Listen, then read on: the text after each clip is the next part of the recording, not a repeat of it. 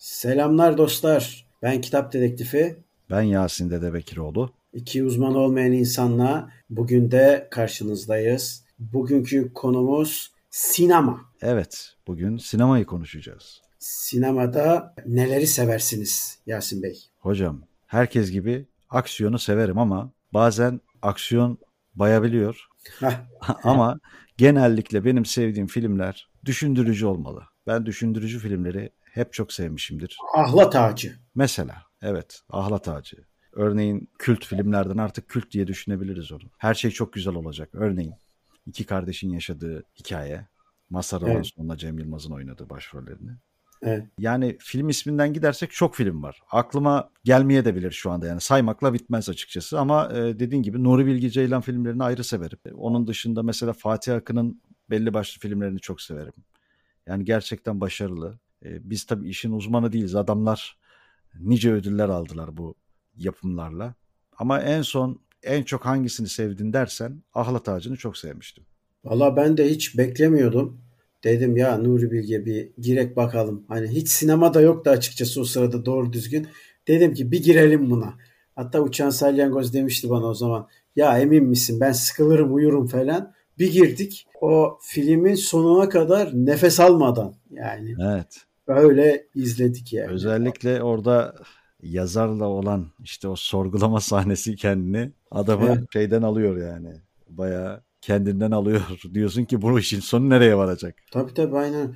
Ya, biliyorsundur belki biz daha önceden bir yönetmenle yayın yapmıştık. Orada mesela konuştuğumuz sohbette de söylemiştik. Nuri Bilge aslında Çehov'u örnek alıyormuş. Dolayısıyla da aslında filmleri de resmen bir klasik tadında. Yani Çehov'un görsel hali gibi oluyor. Anladım. Dolayısıyla yani, güzel yani. Tabii hem öyle. Mesela benim drama tarzında sevdiğim bir filmde şeydi. Biraz uzun bir film. Hani saat bakımından baktığın zaman, süre bakımından. Reha Erdem'in yazıp yönettiği Kozmos filmi. 2010 yapımı. Bu film de gerçekten çok enteresan bir film. Bir yabancının bir kasabaya gelişiyle başlayan olaylar. Yani böyle özetleyeyim ki izlemeyenler vardır belki. 12 yıllık bir film ama mutlaka izlenmeli. Spoiler vermeyeyim yani. Aslında konuya baktığım zaman klasik gibi gözüküyor da şöyle bir şey. Her zaman kullandığım bir tane şey vardı. Bu öykücülükte de kullanılıyordu. Syd Field'in bir tane sözü var.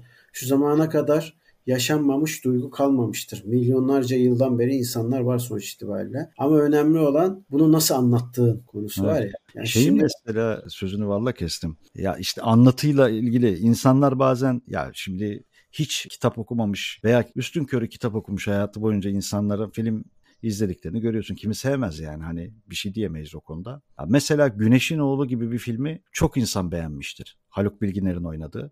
Sırf Haluk Bilginer oynuyor diye izlemişlerdir muhtemelen. Ama filmin altyapısını tabii ki arka planında ne anlatmak istediğini çok az insan muhtemelen anlayabilmiştir. Hatta orada bir şiir okuma sahnesi vardır. Tirat vardır. Meşhur Instagram'ın hitlerinden. Orada. Ya işte bir de şey var abi. Türkiye'de aday gösterildikleri şeyler çok düşük oluyor genelde filmlerin. Yani bir Amerika'daki ya da Avrupa'daki film endüstrisi gibi değil yani bu iş. Muhakkak öyle ama işte bizde de çok iyi oyuncular var. Oyuncular onları kapatıyor. Ya mesela sonuç itibariyle Türkiye'ye baktığın zaman Cüneyt Arkın'ın surdan sura atladığı sahnelerden işte efendim herkesin bayıldığı şu anda Netflix'teki vampirlere geçtik. Diyeceksin ki verdiğin iki tane radikal örnek, ikisi de saçma ama yok, zaten trajikomik olsun diye söyledim yani. Yok, ciddi anlamda Türkiye'de çok önemli atılımlar, denemeler sonra yapıldığı zaten herkes tarafından biliniyor. Mesela bazı eleştirmenler var bu konuda. Bir YouTube'da şimdi ismini hatırlayamadım ama bayağı da... Filme gitmeden önce var. Filmler çıkmadan evvel Can onların bir değerlendirmesini yapıyor. Spoiler vermeden. Bir de şey vardı, Murat'ın soyadını hatırlayamadım şimdi. Evet onu diyorum, Murat'ı. Evet. O onun yaptığı var. Bence en haklı Selim o yapıyor. Yani bana kalırsa. Tam yerinde eleştiriler yapıyor. Biraz da benim kafada yapıyor açıkçası. O yüzden evet, hem senin kafada bir de hem de şöyle halkın görebildiği pencereden baktığını düşünüyorum. Yani belli bir kesim diyeyim. Evet öyle. Yani şöyle bir durum var. Bruce Lee filmlerine bakarsan 1960'lardan 70'lerin işte Bruce Lee ölene kadar çektiği filmlerin. Ya ben esinlenme illaki olacak yani, bunlar Türkiye'de Yeşilçam o dönemlerde ne haldeydi? Tam canlılık dönemi 70'ler tabii. Cüneyt Arkın muhtemelen onlardan da etkilenmiş olabilir. Uzak Doğu sporları vesaireler falan. Biraz daha hareketli, biraz daha işte vurdulu, kırdılı falan filan. Halkta bir aksiyon isteği de var. Ama bunun yanında çok şey filmler de var. Kült filmler de var yani, sinematik olarak, görsel açıdan vesaire. Mesela özellikle şeyi söyleyeyim, 1960'la 80 arasındaki aslında o 20 yıllık dönemde çok ciddi bir atılım var. Özel, hatta tam spesifik verirsek 70 ile 80 arası. Evet öyle. Evet. Yani ama mesela 80 ihtilal sonrası tabii ki biraz seks furyası bilmem ne dedikleri bu açık saçık filmlerin kol gezdiği. Arabesklikle şey arası. Aslında lümpenleştirme diyorlar bunu. Evet ama tam böyle 90'a yaklaşırken işte Muhsin Bey gibi, işte ne bileyim Uçurtmayı Vurmasınlar filmi gibi. Tam bir açılım. Tam aslında böyle bir şey. Zaten 90'dan 2000'e gelirken o arada zaten Tabutta Röveşatalar, işte Ağır Roman, Gemide vesaire çokça bir film. Eşkıya mesela çok ciddi atılım yaptırdı. Evet. Ve o dönemde hani ya böyle bir zamanda girsek mi girmesek mi, vizyonu şöyle mi olsa böyle mi olsa derken film bayağı bir şey olmuş yani. Tabii. Okan'ın programına o zaman da konuk olmuş. Şener Şen o zaman konuk olmuş. Yani çok güzel bir muhabbet var. Görmek lazım. Peki dünya klasiklerinden ne şey yapabilirsin? Neyi tavsiye edersin mesela? Hocam şimdi fantastik gelecek biraz. Beni en çok kendine çeken, içerisinde tabii ki çokça Amerika şeyi barındırıyor ama Geleceğe Dönüş filmi mesela benim. Şimdi Geleceğe Dönüş deyince aklıma şu geldi. Filmlerim arasındadır. 11 Eylül geldi aklıma. 11 Eylül saldırısıyla alakalı. Şu tarihte görüldü de tersten bakınca şöyleydi de vay önce haberleri vardı da falan diye böyle aklıma o kısım geldi yani. Ya abi yani ben onu görünce, zaten bunu daha önceki podcast'te konuşmuştuk galiba. Çamlar ters duruyor da yok ikisi kule 11'i bilmem kaç geçiyor da. Yani komplo teorisinin teorisi o artık. Evet yani öyleydi. Ona da arada dipnot olarak geçeyim yani. Evet yani Geleceğe Dönüş filmi benim için şeydir ama tabii ki diğer filmlere gelirsek işte Tom Hanks'in Yeşil Yol, onun dışında Mel Gibson'ın Vatansever filmi. Ya bu tabii ki hem şey açısından, orada daha sonra rahmetli olan bir oyuncu var. Bayağı parladığı yıllar. Johnny Depp'in oynadığı filmler genelde güzel oluyor. Yani oyuncu bandından gidersem bu şekilde. Johnny Depp deyince şimdi aklıma başka bir şey geldi de. Neyse. Aman hocam, o anladım ben ne geldiğiniz. Türkiye'de çekildi o. Kemal Sunal Davacı diye çekti ya. Sen Johnny Depp çok geç kalmışsın. Şimdi hatırlayamadım. Tom Hanks'in Terminal filmi, işte Forrest Gump, daha sonra Jim Carrey'nin oynadığı Truman Show. Hatta yani aslında Truman Show şu anda yaşadığımız dünyayı o kadar güzel anlatıyor ki. Yani 25 sene öncesinde çekilen bir filmin şimdiyi yansıtması ne kadar enteresan. Şu anda hepimiz bir fanusun içindeyiz. Kameralar bizi çekiyor. Gerçekten çekiyor. Mobeseler her yerde. Çekmek de zorunda. Yapacak bir şey yok ama yani tepemize bir gün yukarıdan aydınlatma ışığı düşerse şaşırmayın. Spot lambası kafanıza düşerse şaşırmayın. Olabilir yani. Tanrı benim diye çıkmasın sonra. Bir yıldız gibi kayarsınız hayattan. Evet. Peki mesela modern zamanlar. Evet, Modern Zamanları izlemiş miydin? Modern Zamanları izlemiş olabilirim. Şu an anımsayamadım. Charlie Chaplin'in. Tabii ki izledim. Evet. Evet, oradaki rezilliklerimizi aslında gösteriyor. Aslında şu an 50 yıl öncesinden şu anın fotoğrafı. Öyle diyebiliriz. Yani bunun dışında çok enteresan kitaptan uyarlama sevdiğim filmler de var. Yani garip buldum. İşte Otomatik Portakal var. Çok enteresan bir film. İşte işkence ederek insanlara belli şeyleri kabul ettirme, dikte etme vesaire. Ya çokça film var. Yani bu yabancı sinemadan bahsedeceğim zaman iyice düşünmem gerekir. Mesela Leon filmi. Jean Reno'nun oynadığı. Ne bileyim. Daha bunun dışında bir sürü film var. Tabii ki aksiyonları saymıyorum. Çünkü aksiyon filmi bir aparatif gibi geliyor bana. İzliyorsun geçiyor. Yani sende bir şey bırakmıyor. Mesela bak şimdi aklıma geldi. Yunan bir film var. Sonsuzluk ve Bir Gün. Benim için çok değerli bir filmdir o. Oyuncak dünyası vardı ya. Orada aklıma sonsuzluk deyince hep aklıma o geliyor. Sonsuzluk ve ötesi diye böyle elini açıp aşağı atlıyor. Sonra kafasını yarıyor falan böyle. Aklıma o geliyor. O da şey gibi olmuş ya. Kollarımı açaydım. Açaydım kollarımı gitmeye diyeydim. Bunun Amerikan versiyonu bu. Evet. Şimdi dikkatimi çeken son yıllarda, ya belki eskiden de böyleydi ama sürekli bir kitaptan uyarlama film furyası var. Ya tamam, korku yazarlarının kitapları özellikle yapılır, uyarlanır korku sinemasına, gerilim. Çünkü konu bulamıyorlar. Ama senaryolar kilitlendi artık mesela. Yani. En sevdiklerimden biri, o yüzden kitaptan uyarlama diyebileceğim. Şimdi Ölü Ozanlar Derneği mesela. Robin Williams'ın oynadığı. Evet, evet. Evet, bir de Robin Williams'ın Robert De Niro'yla aslında çok da böyle bilen yoktur belki bu filmi. Uyanış diye bir film var. Yani 2 saat süren bir film. Mutlaka izlenilmesi gerektiğini düşünüyorum. Konusu nasıl? Ya konusu şöyle, hasta Robert De Niro bir hasta rolünde, zihinsel, bedensel bir engeli var. Bunu işte yenmek için hastaneye yatırılıyor. Orada bir dönem iyileşiyor. Sonra tekrar kötüleşiyor. Robin Williams burada doktor rolünde ve orada insan ilişkileri üzerine çok şey var. Daha çok bu film...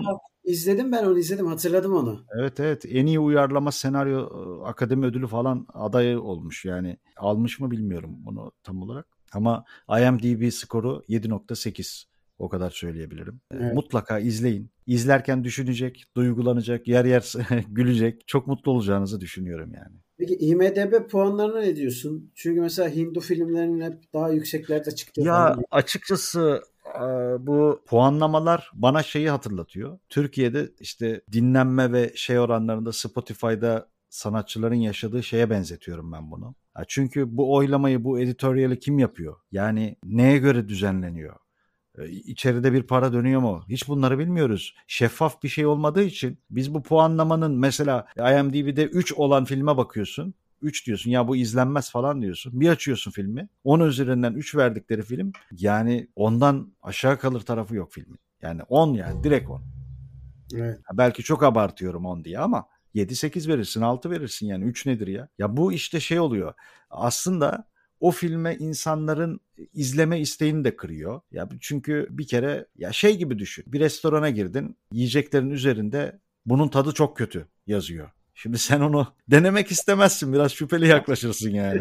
Doğru. Yani hani ya adam yazmış eşek kadar kötü diye şimdi falan diye düşünürsün ama bence denenmesi lazım. Yani bir şeyi denemeden onun iyi veya kötü olduğunu, buradan çok şey çıkabilir tabii, açık kapı bu. Bir şeyi denemeden iyi veya kötü olduğunu bilemezsin. Şimdi yani buradan bütün seküler kesim ve dindar kesim birbirine girmesin. Yani anlatmak istediğimiz şey tamamen film şu anda. Yani yemek konusunda da söylenebilir belki. Peki son olarak sana şunu sormak istiyorum. Propaganda filmleri hiç izledin mi? Evet. Yani sen hangisini izlemiştin? Şimdi düşünüyorum. Ya bak, çok garip gelecek. 1984 filmini izledim. O propaganda tamam filmi değil ama ya. Ya değil tabii ki ama oradaki şeye, bir şeyi propaganda ediyor aslında. Ama propaganda olarak hepimiz film izliyoruz aslında. Yani hepimiz propaganda filmi izliyoruz ama kimse bunun farkında değil. O açıdan doğru. Yani doğru. Şu Warner Bros'un ve Disney'in yaptığı filmlerin birçoğunda çok güzel Amerikan propagandası var yani. Hani mesela çok güzel yağlıyorlar. Warner Bros hakkında konuyu özellikle açmıyoruz. Çünkü muhtemelen konuyu açarsak YouTube kanalımızı kapatır. Yani öyle... Oraya bir bip koy. Evet, kesinlikle böyle bir ya şey. Ya şu an düşününce propaganda filmi olarak örneğin askerliği özendirecek Forrest Gump da bir propaganda filmi bana göre. Yani bir işte orada insanlar sakatlanıyor, bir şeyler oluyor vesaire ama askerlik çok kıymetli, değerli, kutsal. Aslında biliyor musun, bana kalırsa yani 60'lardan sonra başladı bu furya da en pik yaptığı ve o pikte devam ettiği filmler Eray'ını Kurtarmak. Yani orada 99 diyorsun. Evet, oradan sonra Zıvana'dan çıktı yani şey. Ki İkiz Kuleler terör saldırısından sonra zaten bu iş iyice arttı. Yani aksiyon filmi izliyorsun. Sürekli bir Afgan vurma hali, sürekli bir efendim Orta Doğulu yakalama. Siyahi ise zaten suçludur. Bilmem neyse zaten böyledir. Sürekli bu kafadalar yani. Ya bu konuda mesela Cennetin Krallığı diye bir film izlemiştim. İslamiyet'i de övmüş, Hristiyanlığı da övmüş. İkisini de kutsal kabul ederek, işte kutsaliyeti de tam hatırlayamıyorum, yanlış konuşmuş olmayayım. Ya iki kutsal dini de, Yahova kardeşleri. O iki kutsal dini de övmüş.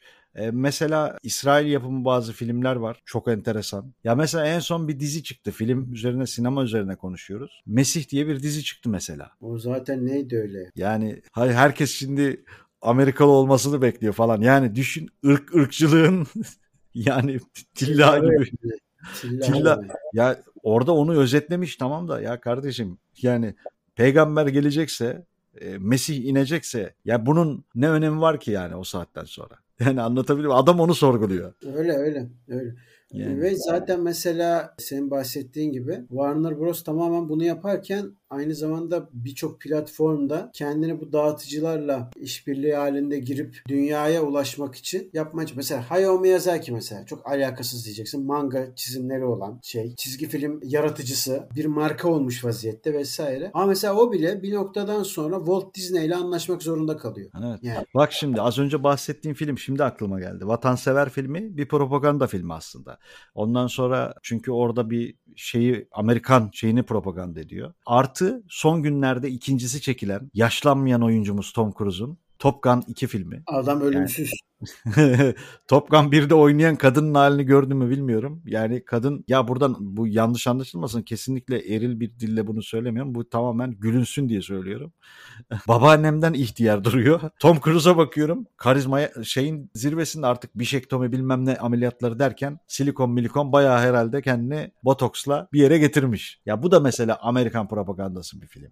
Ve millet bu Top Gun 1 filmi yayınlandıktan sonra askerliğe başvurular tavan yapmış yani. Hani herkes asker olmak istemiş yani. Sinemadan çıkan herkes bir asker olmak istemiş ve başvurular patlamış gerçekten. Mesela bir de enteresan bir şey var. Mesela dövüş kulübü var mesela. Dövüş kulübünde olan sahnelere baktığın zaman bir aslında Amerika'da dahil olmak üzere birçok yerde eleştiri var. Hatta o kitap olma aşaması var. Kitap olurken de birçok yerden ret yiyor. Ama devam ediyor yazmaya falan. Diyorlar ki bu senin hayal dünyan, bu senin fantazilerin kardeşim falan yapıyorlar bunu. Bunu dışlıyorlar falan. Sonra bir yayın evi basıyor bunu. Bastıktan sonraki süreçler zaten inanılmaz satmaya başlıyor. Sonra filmini yapalım falan diye geliyorlar. Öyle yapıyorlar. Film daha da fantastik oluyor falan. Dolayısıyla da ve tarihin artık ironisi midir nedir? Netflix'te bu yayınlanıyor. Yani evet. Hani, nereden nereye? Nereden nereye tabii aynen çünkü öyle. Çünkü kapitalizm ve para. Tabii. Aynen öyle. Aynen yani öyle. Bu arada hani unutmadan söyleyeyim Erayn'ı kurtarmak da yine bir propaganda filmi aslında. Orada askerin yani Amerikan askeri hiçbir zaman Amerika bir askerini bir tane dahi olsa bırakmaz yalanıyla güzelce yalan. Bırakmaz. 5 kardeşlermiş 4'ünü öldürmüşler. Bırakmaz. Nasıl bırakmaz? Ya. Bir de onu kurtarayım derken bir sürü kişi ölüyor falan. Bu nasıl bir Türkiye'deki canımız ülkemizdeki yaşadığımız şuna benziyor. Bizim millet dizileri gerçek, filmleri gerçek. Maalesef gerçek hayatı dizi ya da film zannediyor. Böyle bir tezatlık var. O yüzden yani, film gibi hayatımız var. Aynen öyle. Yani Kuzey Irak'ta, Irak'ta Amerika'nın, ABD'nin yaptıkları, yapmaya devam ettikleri. Gördük neler olduğunu. Ukrayna, Rusya arasındaki muhabbette de aynı şey var. Yani bu noktada biz seviyoruz askerimizi bilmem ne hikaye yani. Green Day'in 2004 yılında çıkan Eylül bittiğinde beni uyandır diye şarkısı var. Albümde zaten albümün adı American Idiot. Yani Amerikan aptalı mı? Öyle çevrilebilir belki. Yani punk grubu. Sözlerini dinlerseniz, şarkılarını dinlerseniz zaten yani bir Amerikalıya ya siz işte çok propaganda, çok faşist, çok şöylesiniz, böylesiniz demeden önce orada öyle düşünmeyen insanların olduğunu da düşünün. Nasıl ki başı açık, çok basit tabirle, kaba tabirle başı açık kesin bu şu partili. Başı kapalı kesin bu böyle. Yani bu şeye düşmemek için söylüyorum. Yani bu faşistlik bu zaten. Peki son bir altın vuruşla bitirelim. Onu da sana bırakayım. Yok hayır sana sormak istiyorum. Hindu filmleri hakkında ne düşünüyorsun? Bak dizileri değil filmleri hakkında. Evet. Abi filmi evet güzel filmleri var. Abi mesela kavga ederken perdeye dolanan ve sonradan o perdenin onu boğduğu sahneler falan var. Ya onun bizde semazen versiyonu var canım. Dönerken perdeye tutuluyor. İyi de o dini bir şey. O tesadüfen olmuş. Öbürü gerçekten yapıyor. Abi Hindu filmlerinde anlamadığım tek şey şu. Evet tamam abi bir film çekiyorsun. Niye abi her filmde dans ediyorsunuz siz ya? Ya bu dans aşkı nedir? Bir de danslar abi. Bunu kıskanıyorsun. Sen de halay olsaydı hoşuna gitmez miydi? Yok. Hinduları kıskanıyorsunuz. O ne abi Erzincan halayı. Niye canım? Kartal. Bu arada Anadolu'nun kayıp şarkıları var. Orada mesela bilirsiniz yılların eski şeyidir o. Belgeselidir. Hatta orada röportaj veren ya da sohbete katılan kişilerin bir kısmı artık hayatta değil yani. Ama buna rağmen inanılmaz derecede şeyler var. Mesela orada senin söylediğin tam tersini söylüyor. Diyor ki işte aslında ne kadar dansla birlikte ya da halayla birlikte ya da türkülerle birlikte nasıl harmanlanmış Anadolu bunu gösteriyor yani. Ki mesela yemek belgeselleri de aynı şekildedir. Hep bunlar kültürün göstergeleridir yani. Kesinlikle. O yüzden Hindu filmlere taş atmayınız. Onların da kültürü ya, bu. Sen de yıllarca İngiliz sömürgesinde kalırsan olacağın o. Yapacak olur, bir şey yok. Yani. Titanic gibi diyorsun. Bak Titanic filmi de aklıma geldi şimdi. Evet. Titanic, sonra bunun Türkçe dalga geçmek için tutamayık diye komik dublajlı versiyonlarını yapmışlardı. Şey ya, açaydım kollarımı gitme diyeydim. Aa, babam ve oğlum efsane. Çağınırmağa laf ettirmem. Neyse. Kült şeylerden evet. Teşekkür ediyoruz bizi dinlediğiniz için. Yeni haftada yeni bir bölümle görüşmek üzere.